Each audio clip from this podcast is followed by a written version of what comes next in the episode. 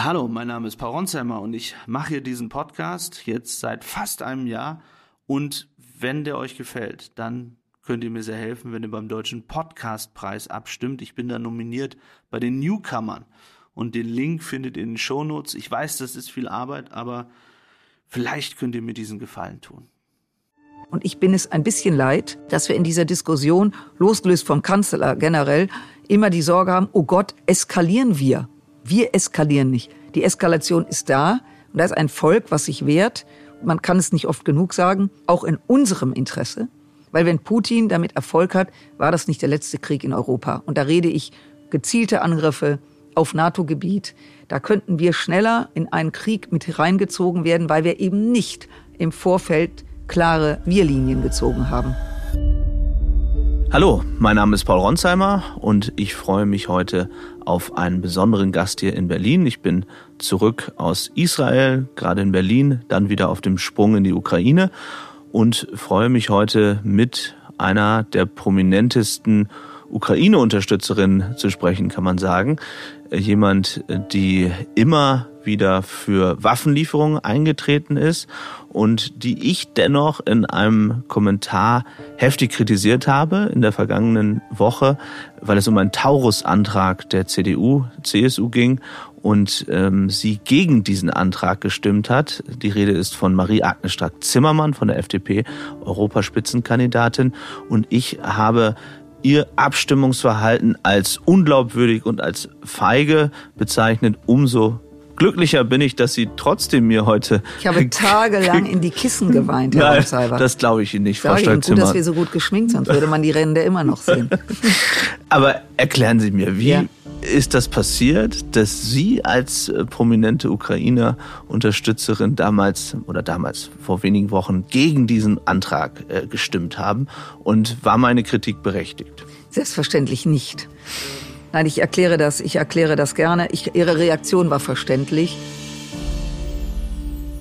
Die Kritik kann man unterschiedlich einordnen. Also Tatsache ist, es war der Bericht der Wehrbeauftragten, der eben im Jahr aufgerufen wird. Da geht es darum, in welchem Zustand ist die Bundeswehr, wo Soldaten, Soldatinnen indirekt zu Wort kommen, eben zu dem, was in der Bundeswehr gut geht oder weniger gut geht. Dafür ist die Wehrbeauftragte verantwortlich. Und diesen Tagesordnungspunkt hat die CDU geändert um einen Link zu finden zur Lieferung von Taurus.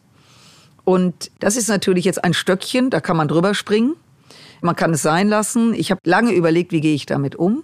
Enthalte ich mich? Gehe ich auf die Toilette? Soll ja vorkommen, also ohne 10 Milliarden Euro zu bekommen, wie Viktor Orban in der EU. E Aber Spaß beiseite.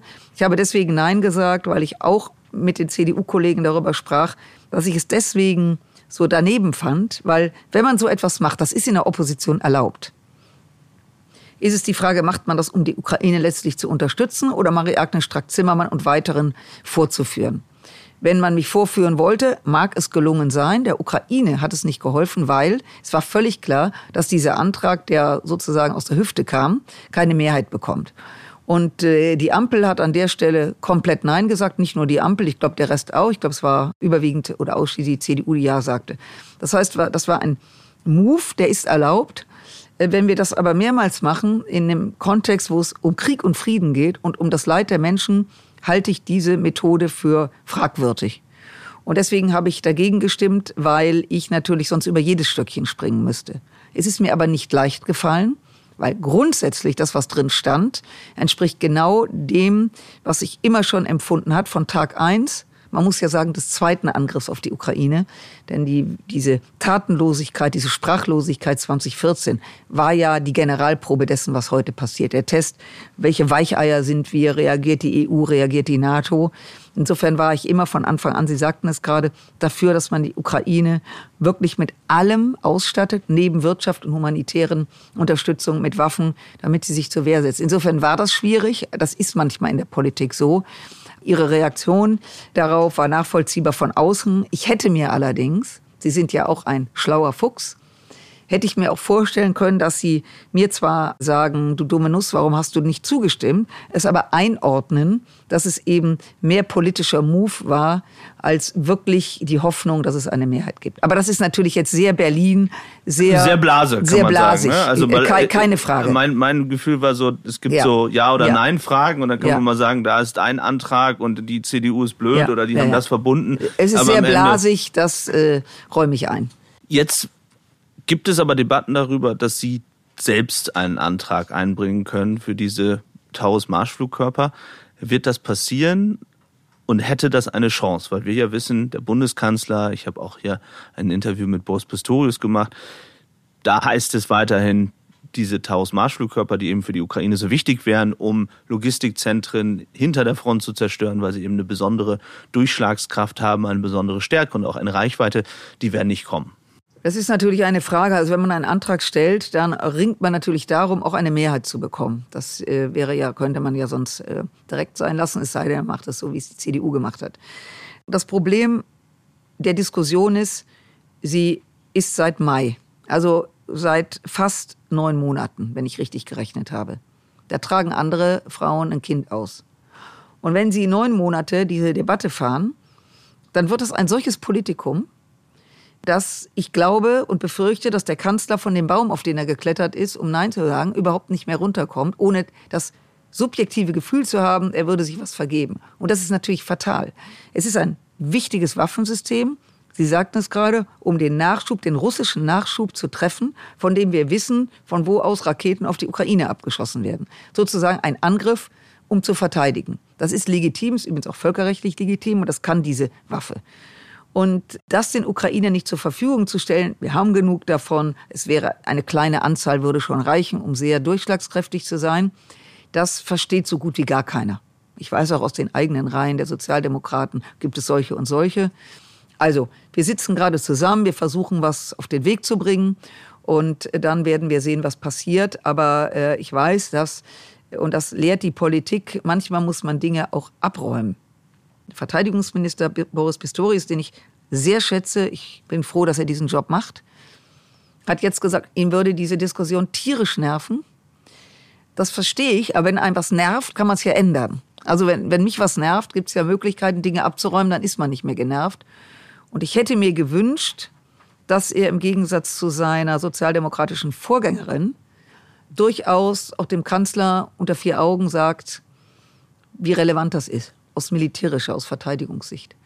Aber wie gesagt, was nervig ist, sollte man abstellen und insofern bleibt immer noch die Hoffnung und ich gehe so weit auch zu bitten darum, wenn man wirklich die Ukraine unterstützt und wir machen viel, sehr viel, dann muss man auch zulassen, Waffensysteme zu liefern, die eben das, was ich gerade sagte, eben ein, ein, ein, ein, ein zusätzliches Momentum, wo man den Russen auch klar macht, dass wir alles tun, was wir tun können sollten. Also kommt der Antrag von Ihnen oder kommt er nicht? Doch, es wird ein Antrag kommen.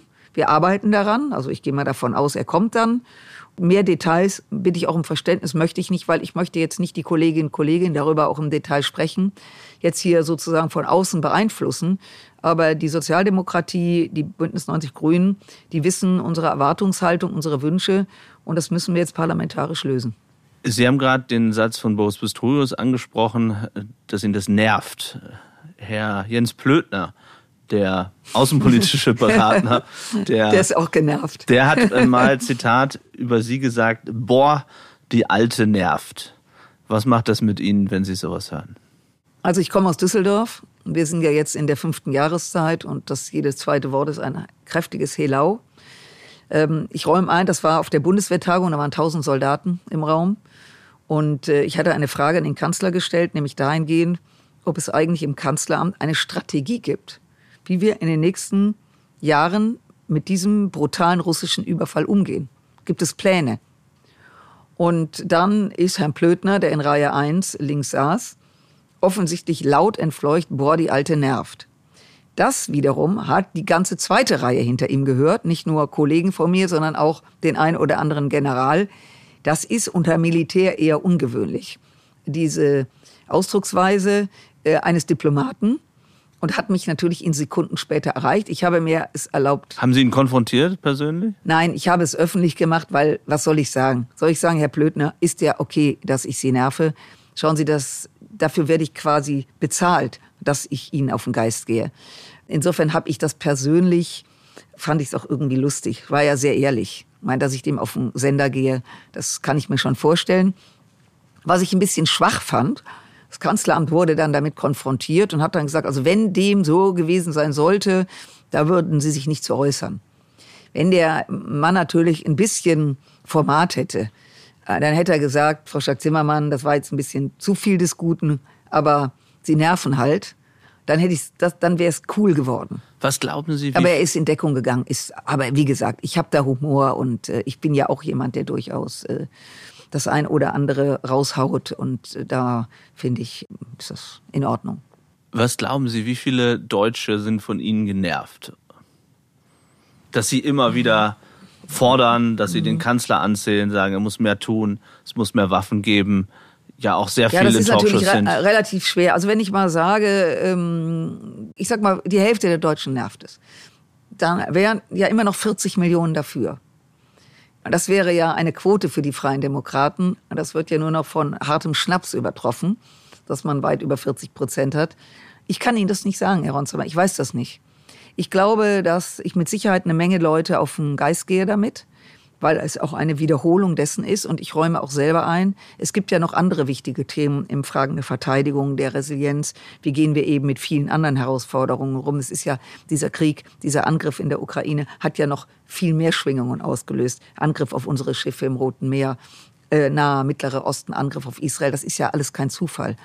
Und wenn Sie dann sehr fokussiert sind auf das ein oder andere Thema, ähm, dann mag das manche nerven. Ich habe aber in der Politik auch gelernt, wenn Sie wirklich durchdringen wollen, also wenn Sie wirklich wollen, dass es so gut wie jeder, so gut wie jeden erreicht, müssen Sie es immer wiederholen. Und das tue ich. Jetzt waren Sie bis zum Angriffskrieg Russlands gegen die Ukraine nicht so oft in Talkshows wie in den letzten zwei Jahren. Das Sie kann sind, man sagen. Ja, Sie sind also sehr prominent geworden durch diese Forderungen und auch die heftige Kritik am Kanzler. Wie war das für Sie als Politikerin plötzlich mit so einem Thema auch in der Öffentlichkeit so bekannt zu sein, wenn Sie über die Straße laufen, wenn Sie in Berlin oder auch in anderen Städten in Deutschland unterwegs sind? Ich sag's mal so, dass ich den Vorsitz des Verteidigungsausschusses übernahm und 70 Tage später greift Putin, wir dürfen nicht vergessen, zum zweiten Mal die Ukraine an.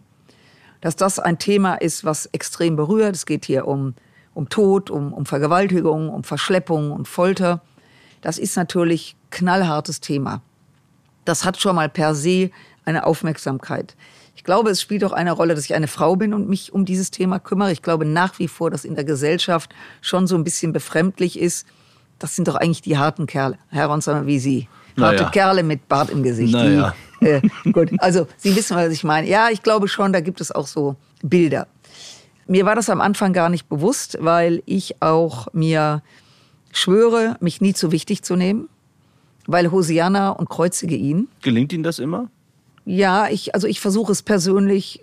Ich, ich, ich finde, man sollte sich nicht so wichtig nehmen, weil wie gesagt, kreuzige ihn und Hosianna oder kreuzige sie Hosianna ist dicht beieinander. Mir ist völlig klar. Aber passiert das nicht automatisch, wenn man so häufig in Talkshows sitzt und so häufig gefragt wird zu dem Thema und ja auch dann überall zitiert wird?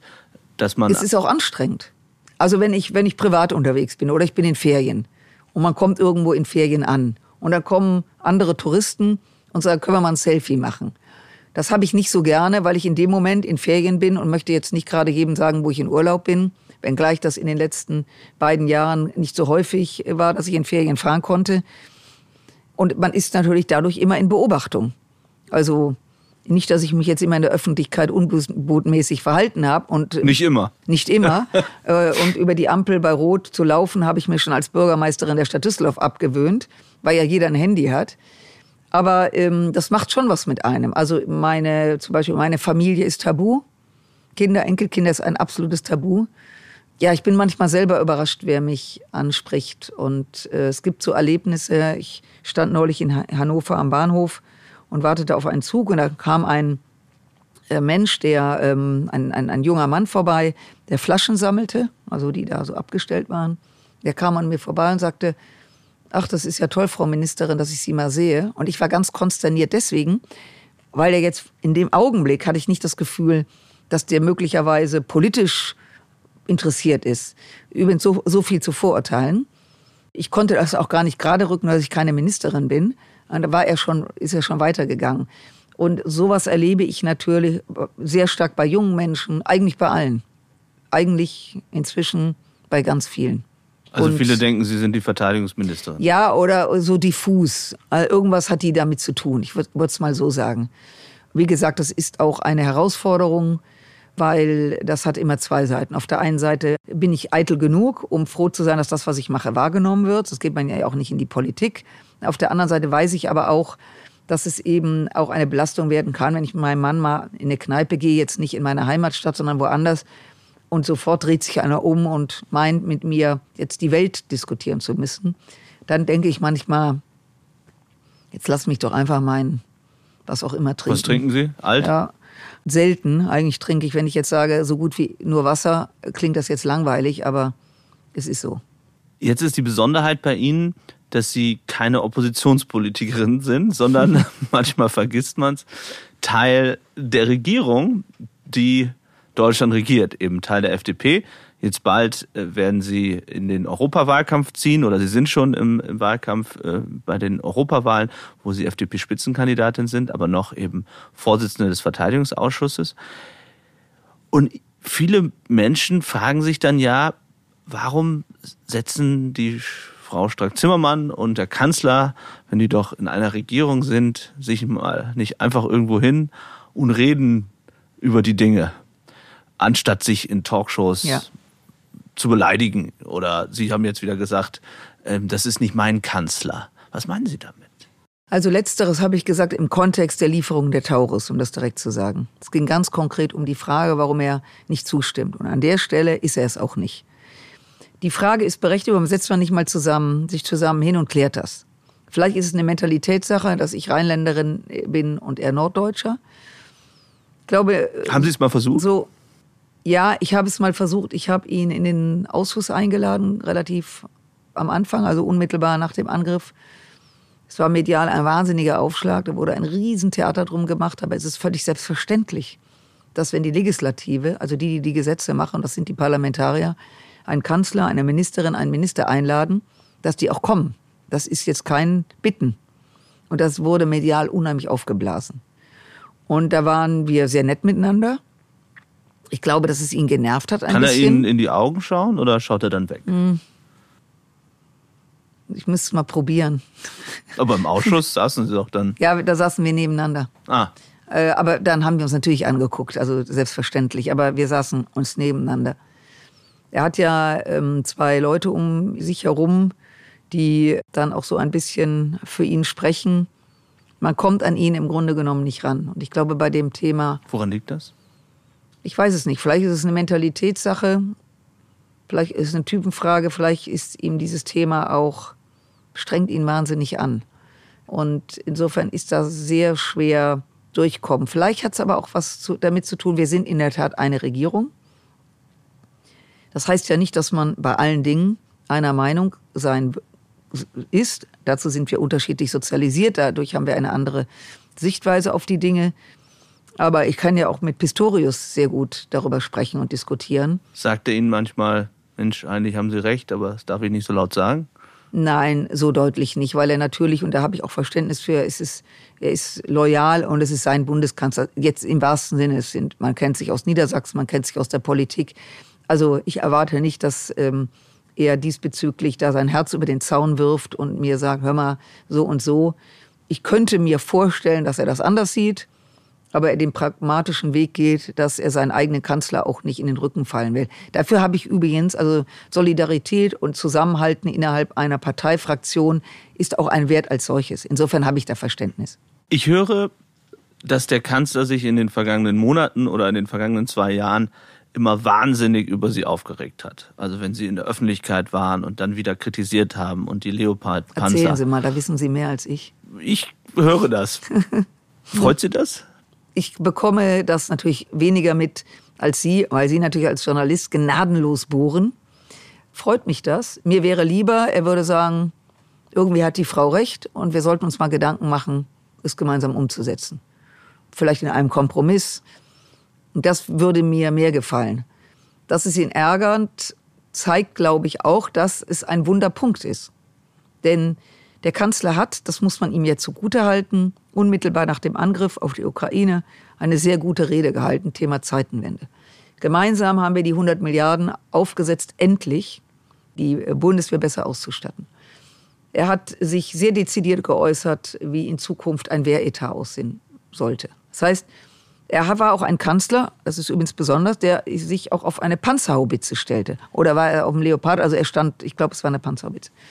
Heißt, er hat sich in dem Moment committed, dass ihm das wichtig ist. Das hat übrigens seine Vorgängerin, die wäre eher in die Spree gesprungen, als sich auf eine Panzerhaubitze zu begeben. Das heißt, an der Stelle bin ich ja bei ihm. Zeitenwende, dass wir Menschen mitnehmen müssen.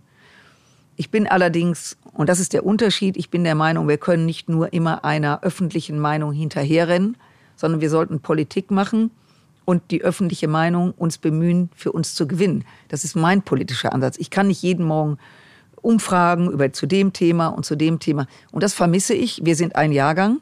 Also äh, unsere politische Zukunft ist ja äh, jetzt nicht, dass man sagt, die nächsten 20 Jahre machen wir hier Halligalli mit Mitte 60. Wir sind ja nicht in den Vereinigten Staaten und weder erst der Papst noch ich. Insofern, ich freue mich nicht darüber, äh, aber ich merke, dass es ihn anfasst und dass das Thema ihn berührt. Vielleicht auch erwartet er mehr Solidarität oder Loyalität. Und Loyalität, das ist natürlich ein Begriff, den habe ich meinen Parteifreunden gegenüber die Loyalität habe ich generell meinen Freunden gegenüber, aber ich finde, wenn es, ich meine, von was reden wir? Wir reden ja nicht, ob, äh, weiß ich nicht, ein Hafenbecken in Hamburg tiefer gelegt wird oder nicht. Wir reden darum, dass in der Ukraine Tausende von Menschen umgebracht werden, dass Frauen vergewaltigt werden, dass Kinder verschleppt werden, dass es ein völkerrechtswidriger Angriff ist, dass da tapfere Ukrainer kämpfen. Das ist ja nichts, wo man sagt, wir machen mal ein bisschen einen Kompromiss. Da geht es einfach darum, sind seine Worte, die ich teile, wir sind an der Seite der Ukraine, solange sie uns brauchen. Ist das ein Wahrheitsgehalt? Ist das, ist das wirklich der Worte wert, die, also handeln wir auch so? Und Jetzt. an der Stelle sind wir, glaube ich, ein bisschen auseinander. Jetzt sagt der Bundeskanzler und auch der Verteidigungsminister immer wieder, dass man an der Spitze der Unterstützung sei. Und da werden verschiedene Statistiken immer wieder zitiert. Bis auf Taurus. Und bei Taurus, das sagte Boris Pistorius im Interview, gäbe es eben Dinge, die man in der Öffentlichkeit nicht besprechen könne. Ich zitiere jetzt mal aus äh, anderen Unterhaltungen, die man im politischen Berlin hört. Da wird immer wieder darüber gesprochen, dass es ein Risiko sein könne, der Ukraine diese Waffe zu geben, um, äh, weil sie dann Russland erreichen könnte, die äh, Krimbrücke ähm, zerstören könnte, dass das sozusagen eine Provokation für Putin darstellen könnte und dann eine Gefahr für Deutschland. Dann wird darüber gesprochen, dass es eine äh, Bundestagsabstimmung über Taurus geben müsste und eine mögliche Verfassungsklage, die dann dazu führen könnte, dass bestimmte Dinge öffentlich werden, also Unterstützung Deutschlands. Dann wird darüber gesprochen, dass bei Taurus es Bundeswehrsoldaten bräuchte, die das Ziel äh, programmieren bei dieser Waffe oder zumindest daran beteiligt sind. Das sind immer so Dinge, die man hört aus verschiedenen Quellen und Kreisen. Warum glauben Sie, sagt der Bundeskanzler nicht einfach, warum er diese Waffe nicht liefern will? Er hat das mal am Anfang gesagt. Er hat mal gesagt, er wolle Putin nicht provozieren. Er hat Sorge, dass die Ukraine damit Moskau erreichen. Erreichen sie damit übrigens nicht, aber das nur Klammer auf Klammer zu. Und als das nicht äh, gehört wurde und das Thema trotzdem ähm, auf, auf der Tagesordnung blieb, fingen auch die um ihn herum an, Gründe zu finden. Wir hätten nicht genug, müssten programmiert werden, deutsche Soldaten in der Ukraine. Das ist alles widerlegt, das ist nicht erforderlich, ohne jetzt zu sehr ins Detail zu gehen, sondern es wurde auch konstruiert, was kompliziert sein könnte. Und wissen Sie, die Sache ist ja die, zu sagen, die Provokation Putin gegenüber sei zu groß. Jetzt frage ich mich mal, da werden ja immer diese roten Linien, also werden, es wimmelt ja von roten Linien. Es ist ja nur eine rote Linie überschritten worden. Das war am 24. Februar 2022, nämlich die Ukraine zu überfallen. Und ich bin der Meinung, dass die, die sich wehren, die, die völkerrechtlich die Erlaubnis haben, auch dem Überfallenen zu helfen, die überschreiten keine roten Linien, sondern der, der angreift. Und ich bin es ein bisschen leid, dass wir in dieser Diskussion, losgelöst vom Kanzler generell, immer die Sorge haben, oh Gott, eskalieren wir. Wir eskalieren nicht. Die Eskalation ist da und da ist ein Volk, was sich wehrt und man kann es nicht oft genug sagen, auch in unserem Interesse. Weil wenn Putin damit Erfolg hat, war das nicht der letzte Krieg in Europa. Und da rede ich gezielte Angriffe auf NATO-Gebiet. Da könnten wir schneller in einen Krieg mit reingezogen werden, weil wir eben nicht im Vorfeld klare, dass wir Linien gezogen haben. Und ich bedauere das, weil ich glaube, dass das der falsche Ansatz ist. Ich kann diese Gründe, die Sie gerade nennen, nicht bestätigen. Und ich halte sie auch für, ich sage das jetzt mal liebevoll, konstruiert, um diese Debatte zu beenden, um vielleicht auch Unsicherheit reinzubringen. Denn mit der Verfassung hat das nichts zu tun. Wir haben eine Regel in Deutschland gehabt, dass wir in Kriegsgebiete keine Waffen liefern. Das tun wir. Wir unterstützen die Ukraine, auch ein Verteidigungssystem, ein Raketensystem, auch eine Panzerhaubitze. Ein Panzer, das sind Geräte, damit verteidigt sich die Ukraine. Und dieser Taurus wäre eben nicht eben die Möglichkeit, etwas anzugreifen, damit es überhaupt nicht erst zur Verteidigung kommen muss. Und das ist völkerrechtlich völlig konform. Und deswegen, ich, ich weiß nicht, wie er darauf kommt, aber ich nehme es einfach zur Kenntnis und äh, ich bedauere es, weil es eben immer wieder der Grund gesucht wird, warum etwas nicht geht. Ich möchte aber hören, was geht. Und um nochmal das zu sagen, was Sie anfangs sagten, es stimmt, Deutschland macht im Verhältnis zu den europäischen Partnern inzwischen unvorstellbar viel. Mehr als 50 Prozent der Waffen, die in die Ukraine gehen, kommen von uns. Das ist deswegen so interessant, weil wir ja gerade am Anfang, wir erinnern uns an die paar hundert Helme und auch die Diskussion, die darum lief, die waren, die am meisten diskutiert werden, am aufgeregtesten waren. Unterm Strich sind wir sehr deutsch. Also wenn wir helfen, machen wir es gut. Die Bundeswehr in der Ausbildung 10.000 Ukrainer, alle, die damit beschäftigt sind, General Freuding zum Beispiel, das sind ganz tolle Leute, die da ihr Know-how einbringen. Dass der Kanzler sauer ist und sagt, hört mal Leute in Europa, jetzt tragt auch mal ihr euren Beitrag dazu. Da hat er mich ja an seiner Seite. Das eine hat aber mit dem anderen nichts zu tun. Wenn wir nicht wollen, dass die Ukraine untergeht, um mal im in, in diesem Bild zu bleiben, ähm, dann müssen wir ihr eben nicht nur einen Ring zu werfen, dass sie über Wasser bleibt, sondern letztlich müssen wir sie aus dem Wasser ziehen. Und da gehört eben unter anderem auch unterschiedliche Waffensysteme dazu. Sie sagen es, äh, in der Ukraine ist die Lage schwierig. Ich war letzte Woche da, ähm, fahre jetzt auch wieder dort an die Front. Und was man von den Soldaten hört, ist immer, wieder, dass es zu wenig Munition gibt, dass es zu wenig Menschen gibt, also keine Mobilisierung, dass der Austausch der Soldaten nicht funktioniert. Auch die Motivation lässt nach. Dazu kommen politische Streits äh, zwischen Zelensky, Saluschny, dem Oberkommandierenden. Das sind jetzt gesammelt sehr, sehr viele schlechte Nachrichten oder schlechte Entwicklungen für die Ukraine. Und man könnte das Gefühl bekommen, dass doch am Ende Russland aufgrund der Größe, aufgrund der Zahl, Anzahl der Soldaten, die Russland hat und auch der Waffenproduktion. Wir wissen, dass Russland komplett auf Kriegswirtschaft umgestellt hat. Ja. Dass möglicherweise das und an diesen Satz von Ihnen erinnere ich mich, nämlich der, den Sie, glaube ich, entweder am Tag des Kriegsausbruchs gesagt haben oder davor, nämlich, dass Russland ähm, überlegen ist und dass es für die Ukraine sehr, sehr schwer werden könnte. Und ich glaube, damals, interessanterweise, haben Sie sich, gegen. korrigieren Sie mich, ja. aber gegen mhm. Waffenlieferungen ausgesprochen. Und Sie haben das mit dem Hinweis gemacht, dass Russland ohnehin gewinnen würde. Ist der Satz von Ihnen, den Sie damals gesagt Nein, also haben? Also es war folgendermaßen. Wir hatten eine Diskussion darüber. Wir wissen, dass bevor der zweite Angriff kam, dass ja bei der Annexion der Krim und dem Angriff auf den Donbass 2014 ja im Laufe der Jahre über 15.000 Menschen gefallen sind. Und in dieser Zeit, wo ja kollektives Schweigen und kollektives Wegschauen uns ja alle, ähm, man uns auch heute zum Vorwurf machen kann, der Politik, Journalisten, alle, die wie auch immer das in der Form nicht ähm, wahrhaben wollten, da wurde schon um 2020 rum darüber diskutiert, Waffen zu liefern. Und da habe ich in der Tat gesagt, so wir haben klare Regeln und das wird die Ukraine, das wird der Ukraine nicht helfen. Das stimmt. Ich habe das dann, als dann dieser massive Angriff kam, zwei Jahre später, war für mich klar, jetzt müssen wir den Schalter umlegen. Ich erinnere mich sogar noch an eine interne Diskussion über Defensiv- und Offensivwaffen. Und das fand ich so albern, weil ich kann eine Gabel benutzen, um Spaghetti zu essen. Ich kann sie ihnen aber auch irgendwo hinrammen. Also sie können aus einem defensiven offensiv machen. Wir haben dann eine so, eine so eine Debatte geführt, die daneben war. Aber als ich die Bilder sah, da war mir klar, jetzt müssen wir mit allem helfen, auch mit Waffen. Und ich finde in der Politik auch eine Wahrnehmung, wenn, wenn die Lage sich militärisch verändert, auch der Lage angepasst, eine Antwort zu geben, ja, das, äh, das war so. Mhm. Aber wenn wir uns die Situation jetzt anschauen, könnte es doch so sein, dass diejenigen, die am Anfang oder auch in den ersten Monaten äh, gesagt haben, dass auf lange Sicht Russland diesen Krieg gewinnen wird, dass die doch recht haben?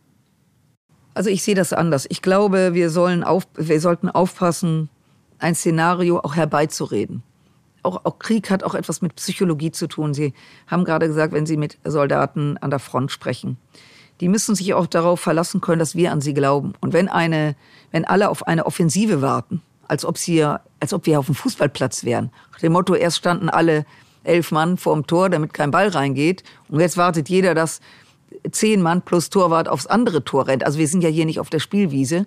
Ich glaube, dass diese Art Enttäuschung oder warum geht das nicht schnell genug, so ein bisschen zeigt, wie kurzatmig wir, wir sind. Nach dem Motto, es muss relativ schnell Erfolg da sein. Und wir wissen natürlich, dass wenn ein Krieg nach einem Jahr nicht entschieden ist, er sehr lange gehen kann. Und jetzt kommt der Zeitfaktor. Wladimir Putin kennt den Westen, er spricht Deutsch, er kennt unsere Mentalität, er hat die Europäische Union und uns immer für komplette Weicheier gehalten und wird plötzlich damit konfrontiert, dass die EU-Staaten zusammenstehen, dass geliefert wird dass selbst Deutschland was tut, dass die NATO wächst um zwei Staaten. Alles aus Putins Sicht völlig unvorstellbar. Nur eins ist geblieben, der Zeitfaktor, dass er sich vermutlich denkt, die werden das nicht durchhalten. Und jetzt sieht man so bestimmte, ich will nicht sagen Absatzbewegungen, aber eine gewisse Ermüdungserscheinung. Und genau deswegen müssen wir jetzt so stehen. Wenn wir das zulassen, dann werden die Soldaten, die letztlich ihre Familien verloren haben oder das ihrer Kameraden, dann war dieser Kampf hoffentlich nicht umsonst, aber dann werden die um Jahre zurückgeworfen. Und das finde ich wäre geradezu fatal. Aber das eine ist ja daran glauben zu wollen und die Motivation hochzuhalten und das andere ist die Realitäten zu sehen. Und wenn wir uns anschauen, dass ähm, aus den USA immer noch keine Zeichen kommen, dass die Unterstützung für die Ukraine bleibt, also selbst jetzt, wo wir noch einen US-Präsidenten Biden haben, äh, mit Blick auf dieses Jahr möglicherweise ein Wechsel und dann möglicherweise Donald Trump.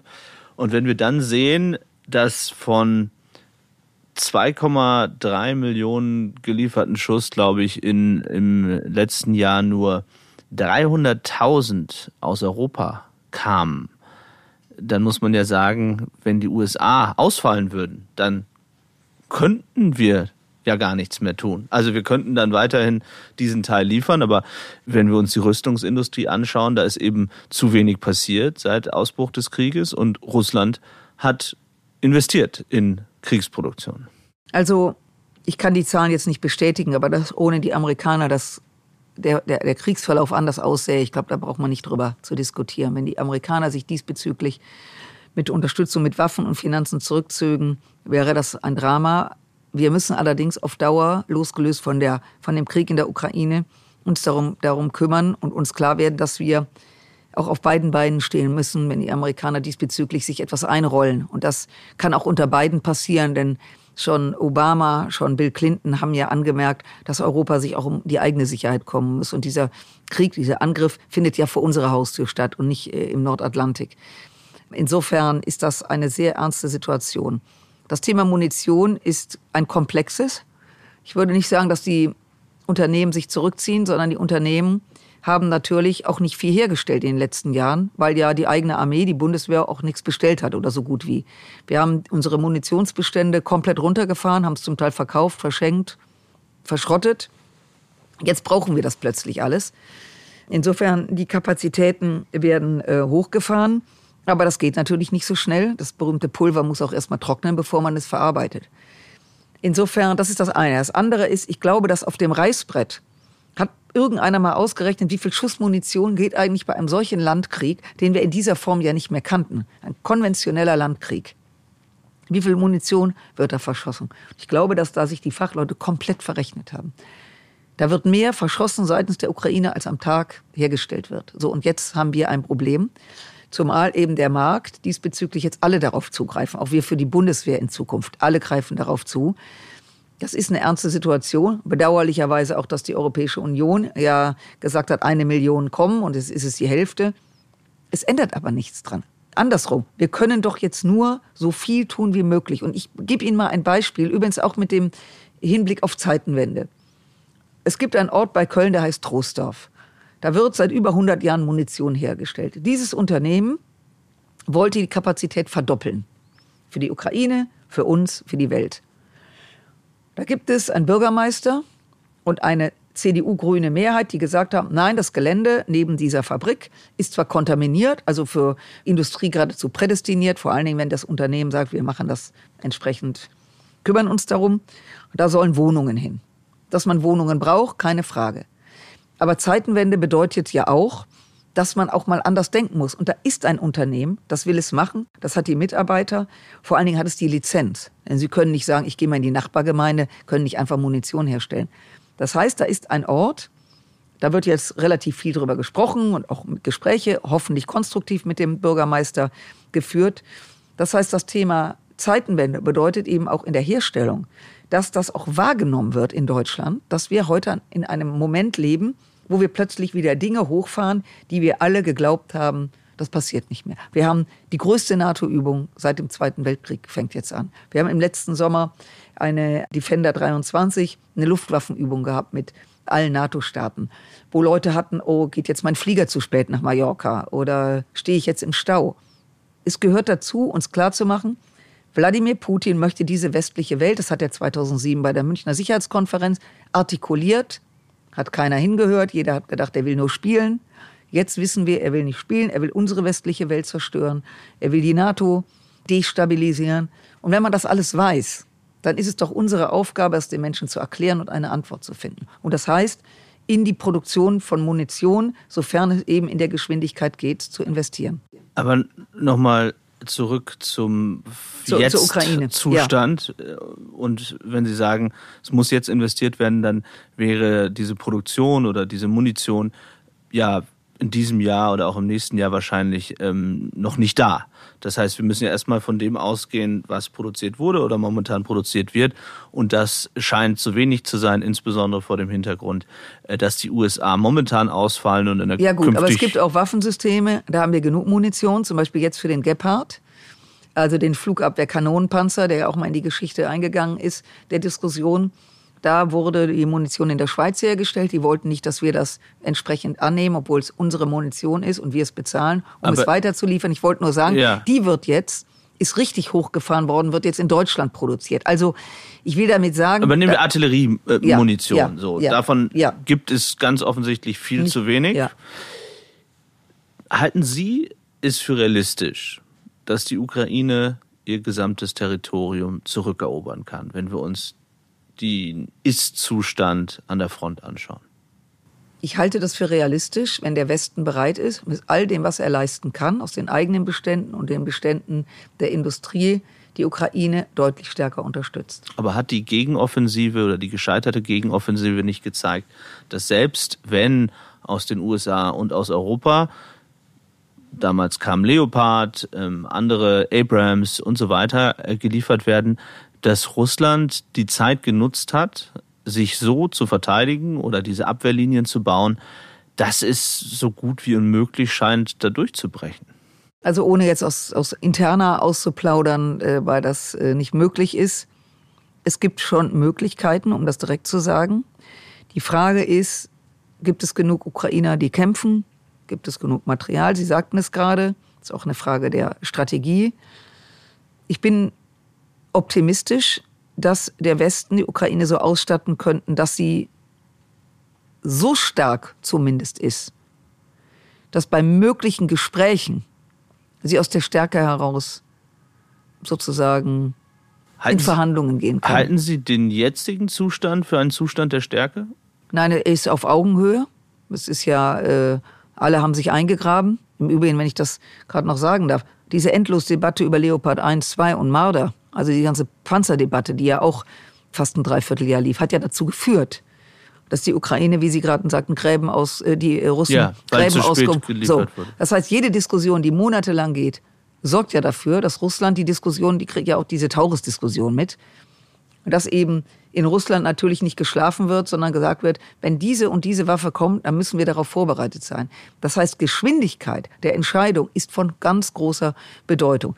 Am langen Ende wird die Ukraine selbst für sich entscheiden müssen, wie sie diesen Kampf weiterführt. Aber ich würde grundsätzlich sagen, dass sie eine Chance hat. Jetzt hat Christoph Reusken, früher Berater ähm, von Angela Merkel, außenpolitischer Berater, in einem Interview mit Sandra Maischberger gesagt, dass er von einer weiteren Minsk-Vereinbarung ausgeht, also dass man eine Verhandlung äh, brauche, um äh, den Krieg zu beenden. Ja, gut, er war Diplomat, er hat die Kanzlerin seinerzeit begleitet. Das kann sein, dass es so kommt, sofern die Ukraine das möchte. Wir dürfen nur nicht vergessen, was für einen Bestand hat so ein Vertrag. Letztlich frieren sie einen Konflikt ein.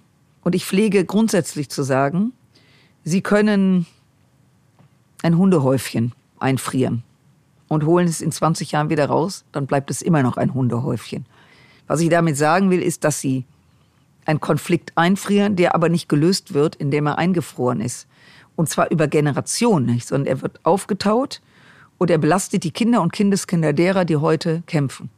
Weil das Problem eben oder die Frage nicht gelöst ist. Und meine große Sorge, und da bin ich nicht alleine, ist, dass ein solches Abkommen dazu führt, dass es seitens Russland ignoriert wird, dass Russland sich regeneriert, ja, Kriegswirtschaft, aber auch Russland zahlt einen hohen Blutzoll. Darf auch nicht vergessen, dass Russland jetzt gerade über die Wagner-Gruppe, die es übrigens immer noch gibt, eine Söldnerarmee aufbaut. Da werden Söldner gesucht, überwiegend aus afrikanischen Staaten, die in der Ostukraine gegen die Ukraine kämpfen. Das muss man sich mal vorstellen, was da gerade passiert. Das heißt, Wladimir Putin wird alle Register ziehen, um sein Trauma, nämlich dass die Sowjetunion verschwunden ist, zu revidieren. Zur verschwundenen Sowjetunion äh, gehört auch Ostdeutschland und viele sprechen über die Möglichkeit, dass Wladimir Putin sich irgendwann auch zu einem Angriff auf einen NATO-Staat entscheiden könnte oder sogar aus welchem Grund auch immer Deutschland angreifen könnte. Halten Sie das für möglich? Ich halte es für absolut realistisch und das hat jetzt mit dem Verlauf in der Ukraine zu tun dass Wladimir Putin die baltischen Staaten angreift, auch um zu schauen, wie weit kann er gehen. Wann greift Artikel 5, also der Beitrag, der, der Beistand aller NATO-Staaten, sich dann zu wehren. Es passieren ja jetzt schon diese Nadelstiche. Hier mal ein Flugzeug in unserem Luftraum, ein russisches. Dort mal ähm, eine Rakete, die abgeschossen wurde, quasi einmal kreiste über Polen und dann wieder in, die Ukra in der Ukraine aufschlug. Das sind ja alles, das ist ja kein Zufall, kann man ja alles programmieren. Um mal zu gucken, wie nervös sind wir, sind wir zurückhaltend, sagen, ach, das übersehen wir. Ich verstehe das auch, ich halte das auch, halte auch für Jens Stoltenberg für einen hervorragenden Generalsekretär, der sich auch nicht provozieren lässt, das ist auch wichtig, um nicht die äh, Gewaltspirale eskalieren zu lassen.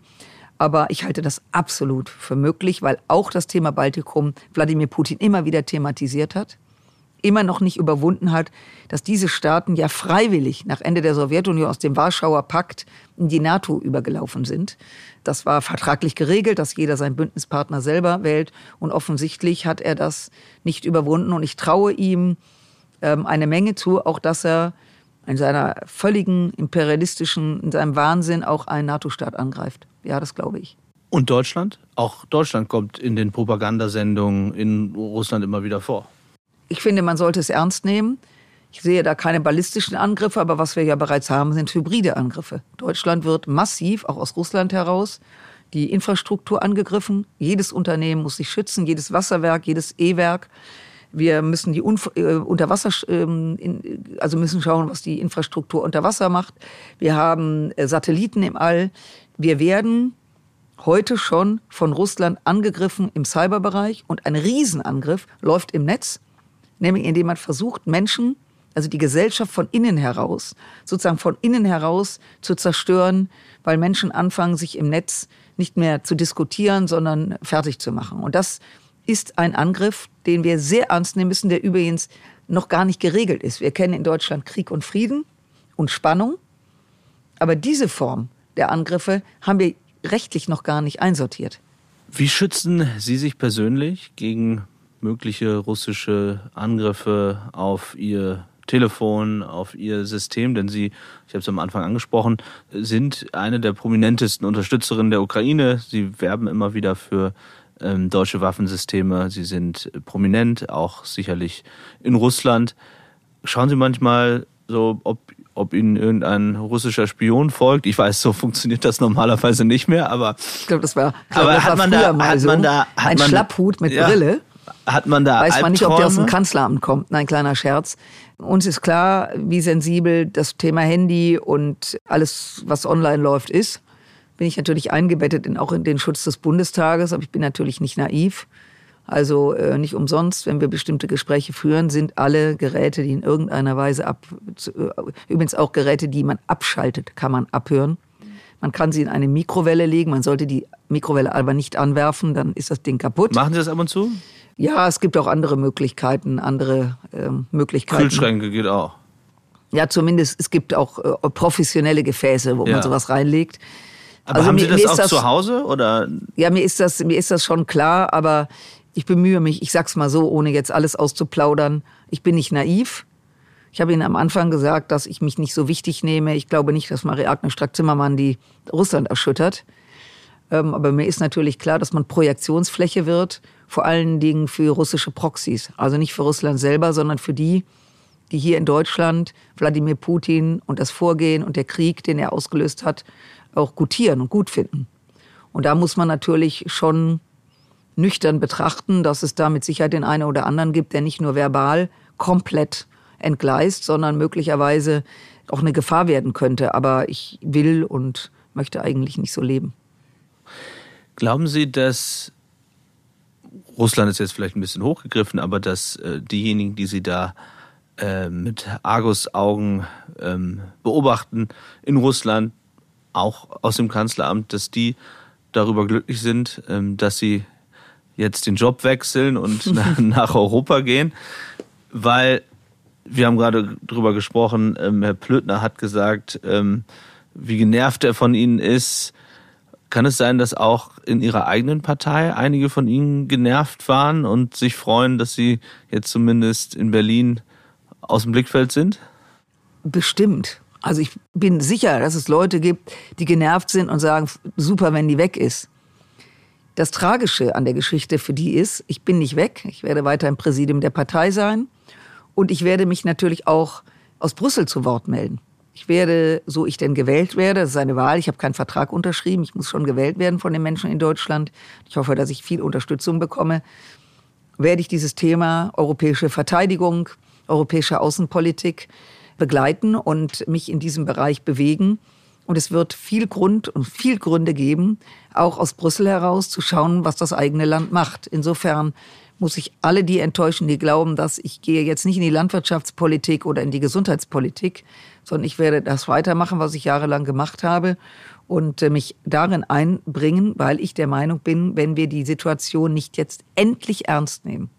Ich will keine Panik machen. Ich finde, Politik soll den Menschen das Gefühl vermitteln, da sind welche, die kümmern sich um das Problem und sollen nicht Menschen um den Schlaf bringen. Aber wenn wir nicht endlich ernst nehmen, was da gerade passiert, das ist wirklich eine Zeitenwende. Und damit zu leben lernen. Und zwar mit wachem Auge. Nicht mit, nicht mit Schweiß auf der Stirn, auch nicht mit Schaum vor dem Mund, aber ganz nüchtern und klar. Dann weiß ich auch nicht, was man tun soll. Und deswegen ist es wichtig, auch dass wir darüber sprechen. Es gibt noch andere wichtige Themen natürlich, aber alles ordnet sich der Sicherheit unter. Ich pflege immer zu sagen, wenn Leute in eine Wohnung ziehen, wünsche ich ihnen, dass sie Türen und Fenster haben, die sich schließen können und die sicher sind, bevor man sein Sofa reinschiebt und sein Bild an die Wand nagelt. Und das ist ja in Europa nicht anders. Aber auch in der FDP polarisieren sie ja durchaus. Da gibt es äh, einzelne Landesverbände, wo man nicht sicher ist, ob man sie im Wahlkampf äh, plakatieren kann, insbesondere im Osten, wo jetzt eben viele Menschen gegen Waffenlieferungen sind. Und wenn man sich die Umfragen anschaut, ist es ja so, dass gerade in der FDP es auch eine gewisse Anzahl von Kritikern gibt, die sagen, äh, das macht keinen Sinn, immer weiter Waffen äh, zu liefern. Es müsse jetzt Verhandlungen geben und deutsche Waffensysteme bringen da nichts. Also Ich glaube, dass das Thema nicht zwingend an Parteipolitik gebunden ist. Es gibt natürlich Kolleginnen und Kollegen von mir, die das anders sehen. Das macht ja eine freie demokratische Partei auch aus, dass man auch innerhalb einer Partei darüber diskutiert. Es ist jedem Landesverband unbenommen, mehr oder weniger mit mir zu plakatieren. Wir dürfen ja nicht vergessen, das ist ja hier keine One-Woman-Show, sondern wir haben über 200 Kandidatinnen und Kandidaten in ganz Deutschland, die jetzt antreten auf den unterschiedlichsten Listen. Auch junge Menschen, die sagen, ich brenne für Europa. Und selbst wenn die keine Chance haben, jetzt gewählt zu werden, ist es für sie ein wichtiges Thema. Und allein die müssen ja auch mal in die Öffentlichkeit, gerade wenn sie vor Ort eine bestimmte Bekanntheit haben, sei es, dass sie aus der Kommunalpolitik kommen. Und vor allem muss da nicht Frau Strack-Zimmermann ständig durchs Bild springen, sondern auch die, unterstützt werden. Und ich hoffe, dass die Landesverbände, und ich gehe davon aus, das machen, ihre Kandidaten nach vorne zu schieben. Und insofern muss das jeder für sich entscheiden. Das ist, finde ich, völlig legitim. Ich ähm, baue darauf, dass mich viele unterstützen. Wie viel Prozent kann die FDP erreichen bei der Europawahl? Äh, Herr Ronsheimer, nach oben gibt es keine Grenze. Und was ähm, halten Sie Ich komme ja aus Düsseldorf, da gibt es ja den Killepitch. Das wissen jetzt nur die Düsseldorfer, der hat 42 Prozent. Nein, es geht nicht darum, was ist realistisch oder nicht. Ich trete an. Es ist relativ einfach. Es gibt nur eine Stimme. Es gibt keine Koalitionswahlen, es gibt keine taktischen Wahlen, also erste, Zweitstimme. Es gibt schlichtweg eine Stimme und mich zu finden ist am einfachsten, weil mein Name mit Abstand der längste ist. Was hat Ihre Familie dazu gesagt? Hatten die gehofft, dass Sie ein bisschen mehr Zeit haben für Motorradtouren, Ihre Kinder, sie Ihre meinen Enkelkinder? Für die Familie. Ich weiß gar nicht, ob die Familie so glücklich ist, wenn sie mit mir mehr Zeit hätte. Nein, äh, also solche Entscheidungen nochmal, ich bin Mitte 60, nochmal so einen, so einen Weg zu gehen, habe ich natürlich vorher mit meiner Familie abgestimmt, mit meinem Mann, aber auch mit meinen Kindern. Ähm, und die fanden die Idee ziemlich gut, weil wir eben auch, ich bin sehr europäisch groß geworden. Und insofern, sie tragen es und wissen ja, wir reden ja jetzt nicht von den nächsten 20 Jahren, sondern äh, für die nächsten fünf Jahre, sofern ich gewählt werde. Und ich finde es spannend und ich räume unumwunden ein, es ist auch eine Ehre, dass eine Partei mich auf ihr Schild hebt als Spitzenkandidatin. Das ist ja nicht selbstverständlich. Mir vertrauen eine Menge und ich hoffe, dass ich das erfüllen kann. Wie oft kommen Sie noch zum Motorradfahren? Ich glaube, ja, das ist leider, ja, leider. Er 1200C, richtig? Ja, eine 1200C, 1200C. eine BMW. Und ja. fährt fast 170. Ja, ist schnell, ist schnell. Fahren Sie noch ab und zu? Ja, ich fahre momentan wenig. Ich habe noch einen Motorroller, mit dem fahre ich relativ viel durch die Stadt, weil es so praktisch ist. Ich habe sehr, sehr viele Reisen gemacht. Ähm, Fahren Sie Motorrad auch, um nicht erkannt zu werden? Ich kenne das nämlich zum Beispiel von Vitali Klitschko, wenn der durch Kiew fährt im Sommer manchmal und nicht erkannt werden will und Security nicht bei sich hat, dann fährt er Motorrad. Ganz toll, Sie haben völlig recht. Sie ziehen den Helm auf, machen, den, machen das Visier runter und keiner erkennt Sie. Das hat übrigens auch schon mal ein französischer Staatspräsident gemacht, als er seine Freundin besucht hat. François Hollande. Ja, genau. Das Blöde war nur, dass die französische Bildzeitung vor der Tür lag und Fotos machte. Diese Bildzeitung ist auch dort überall. Ja. Also, also ich fahre leidenschaftlich Motorrad. Das wird jetzt, ist jetzt etwas geringer momentan, weil ich mit der Maschine überwiegend große Reisen gemacht habe. Meine weitesten Reise, ich bin mehrmals nach Griechenland gefahren von Düsseldorf aus, war ein paar Tage unterwegs bis weit in die südöstliche Ägäis, was phänomenal war. Ich habe eigentlich so gut wie alle westeuropäischen Länder durchfahren. Und da braucht man natürlich Zeit. Und da braucht man vor allen Dingen auch eine innere Ruhe, was nicht geht, dass ständig ein Handy klingelt oder man anhält. Und da muss man wirklich sagen, so, ich bin jetzt mal weg. Wie oft ist Ihr Mann von, von Ihrem Handy genervt? Von meinem Handy genervt? Ja. Ähm, seit ich eine äh, Apple Watch habe, das war jetzt der Werbeblock, gar nicht mehr, weil es vibriert diskret an meiner Hand und ich kann dann... Ähm, Schauen ständig auf Ihre Uhr. Nee, wenn es brummt, dann kann ich ja aufs Handy gucken. Also ich habe den Ton abgestellt. Nein, ach wissen Sie, mein Mann begleitet mich wirklich mein, mein Leben lang politisch. Und wenn er das nicht gewollt hätte, wäre ich nicht da, wo ich heute bin. Sie können so etwas nicht machen, wenn Sie das Gefühl haben, dass der Partner oder Kinder oder die Familie das schrecklich findet oder Sie spät nach Hause kommen und es kommen immer Vorwürfe ach, wann kommst du denn wieder her? Warum reist du jetzt wieder dahin? Dann können sie, entweder geht dann die Partnerschaft kaputt oder sie, der Job macht keine Freude mehr. Und ich habe eben das große Privileg. Ich meine, ihr Job ist ja auch nichts ähm, für, für Weicheier, den sie machen. wenn man keine Familie hat, keinen Partner, der sagt, okay, es ist deine Arbeit und es erfüllt dich. Letztendlich mache ich es gerne. Ich räume ein, manchmal fragt man sich, wie man sowas gerne machen kann. Dann äh, bin ich natürlich dankbar, dass meine Familie das mitträgt. Sie sagen es, die Frage, was macht man gerne und wie blickt man auf die Welt? Wenn ich so ein paar Tage in Deutschland bin, äh, fragen mich immer viele, wie, wie hält man das aus, positiv zu bleiben und nicht ganz im Dunkeln mhm. durch die Gegend zu gehen, wenn man gerade, weiß ich nicht, aus, äh, aus der Ukraine kommt. Wie bleiben Sie positiv? Also auch wenn Sie sehen, wie sich die Dinge entwickeln und ähm, wie viele Menschen dort sterben, welche Konsequenzen das hat, wie auch die Ausblicke und Sie haben sicherlich noch sehr viel mehr Einblicke in geheimdienstliche Analysen und politische Analysen, was eben auf Europa zukommt. Wie schaffen Sie es persönlich positiv zu bleiben? Oder sind Sie gar nicht positiv? Ich bin sowas von positiv. Also äh, ich bin mal grundsätzlich ein fröhlicher Mensch und lebe gerne.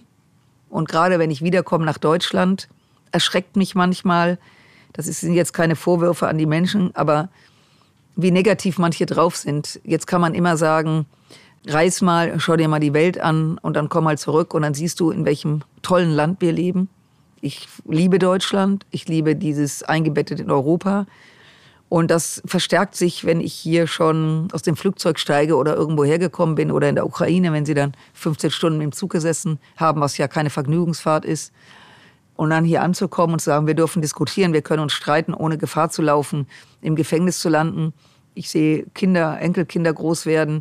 Das finde ich toll. Und wie gesagt, ich habe meinen Humor auch überhaupt nicht verloren. Aber ich räume ein, dass es Momente gibt, wenn ich das Elend sehe, dass es mir schwerfällt, so ganz vergnügt nicht unterwegs zu sein. Und ich erinnere mich, als die Ukraine vor zwei Jahren überfallen worden ist, dass ich ähm, mir habe in diesem Augenblick überhaupt nicht vorstellen können, Karneval zu feiern. Es war für mich völlig, ich habe gesagt, Leute, da bin ich jetzt nicht in der Lage zu. Feiern Sie dieses Jahr? Ja, ich bin zumindest am Rosenmontag dabei. Es hat ja keinen Sinn. Ich glaube, man muss lernen, das ein bisschen zu trennen. Aber es ist natürlich schon so, es begleitet mich sehr und es gibt aber auch tolle Momente. Das, der, der erste Augenblick ist, dass 80 Prozent der Ukraine von Russland nicht besetzt worden ist. Und Putins Ziel ist ja nicht die Ostukraine, sondern das ganze Land. Das zweite ist, dass ich sehr, sehr viele persönliche Ukrainerinnen, Ukrainer kennengelernt habe. Ich habe heute einen Brief bekommen von einem Deutschen, der mit einer Ukrainerin verheiratet äh, ist. Die leben in Deutschland, aber die Familie von ihr lebt eben in der Ukraine, ist auch noch da. Und die haben vor fünf Monaten ein Baby bekommen. Und natürlich auch die Frage, in welcher Welt wird dieses Kind groß? Und die haben mir so einen tollen Brief geschrieben und sich bedankt für den Einsatz. Und das erlebe ich so oft, dass ich immer denke, das lohnt sich und es ist, das ist jetzt ein bisschen pathetisch, aber für so ein kleines Kind, was da groß wird, in, die, in dieser und deren, deren Großeltern sind der Ukraine, es lohnt sich einfach dafür zu streiten. Aber ich will mir meine, meine Lebensfreude nicht nehmen lassen. Ich glaube, Lebensfreude ist das andere, eine, aber die Naivität, die möglicherweise auch ich hatte, die ist mir genommen inzwischen. Wie oft passiert Ihnen was Negatives auf der Straße? Also bei mir ist es manchmal so, dass also äh, Leute einerseits äh, genau das machen, was Sie auch beschrieben haben, dass sie sagen, dass es wichtig ist, weiter über die Ukraine zu berichten und sich da auch teilweise sehr nett bedanken ähm, und so weiter. Aber ich erlebe auch Leute auf der Straße, die einen bepöbeln und sagen, irgendwie Waffen, äh, Kriegstreiber, das ja, ja. werden sie auch erleben. Ja, oder? ja, genau. Das erlebe ich auch. Und je nach Tagesform gehe ich weiter und denke innerlich, du kannst mich mal. Es gibt aber auch Tagesformen, da stelle ich den. Da hätte und ich gerne eine Handykamera laufen. Ja, äh, äh ich, ich pflege. Werden Sie dann, immer, laut? Oder? Ich pflege, ja, ich werde laut, also nicht schreiend. Ich werde laut, dass also andere, die daran vorbeigehen, das hören. Weil es geht ja gar nicht darum, dass man nicht unterschiedlicher Meinung ist. Man kann auch durchaus unterschiedlicher Ansicht sein. Das ähm, akzeptiere ich. Und es ist auch an der Stelle sei es gesagt, ich höre auch sehr wohl, was andere sagen. Ich wische das nicht einfach weg. Aber wenn mir einer so kommt, dann hat er richtig Spaß mit mir. Und ich erlebe, dass dann der komplette Rückzug kommt, weil damit nicht gerechnet wird. Also man läuft und dann kommt einer vorbei und zischt einem was in der Bewegung zu. So was, so zum Beispiel? Ja, so Kriegstreiberin, ja. das ist so besonders gähn, da gähn ich, da gähn ich inzwischen. Und dann läuft er ja weiter und ich auch. Und wenn man dann stehen bleibt und hinterher geht und sagt, was haben Sie gerade gesagt? Das ähm, irritiert den einen oder anderen. Sagen dann auch manche, nein, ich habe gar nichts gesagt, oder? So habe ich es ja nicht ja. gemeint. Und, äh, aber es gibt auch welche, die dann auch noch, äh, noch unangenehmer werden. Aber ähm, in der Regel funktioniert das, muss man sozusagen. ich kann jetzt nicht jeden Trick erzählen, sonst kommen nachher Leute mir entgegen, um das mal zu testen, welche, in welche Schublade ich greife. Herzlichen Dank, äh, Marie-Agnes Strack-Zimmermann, dass obwohl ich Sie, ich weiß gar nicht mehr, ich glaube Feige und... Ja, ähm, Sie haben zu mir gesagt Feigling und das hat mich richtig berührt. Das glaube ich, ich nicht, glaube, dass Sie das wirklich trifft. Weil, weil ich glaube, ja, nee, es gibt so Worte, wo ich gedacht habe, Feige. Ich hoffe, dass ich nicht feige bin, weil ich Feiglinge ätzend finde. Ein schönes Schlusswort. Herzlichen Dank für ich, den Besuch. Danke Ihnen. Ich danke Ihnen für die Einladung. Danke fürs Zuhören. Es würde uns sehr freuen, wenn ihr den Podcast abonniert, eine Bewertung dalasst und natürlich die Glocke aktiviert, damit ihr jedes Mal benachrichtigt werdet, wenn es eine neue Folge gibt. Redaktion Philipp Pietow und Antonia Heyer. Aufnahmen aus aller Welt Vadim Moisenko und Georgos Mutafis. Produktion Serda Dennis.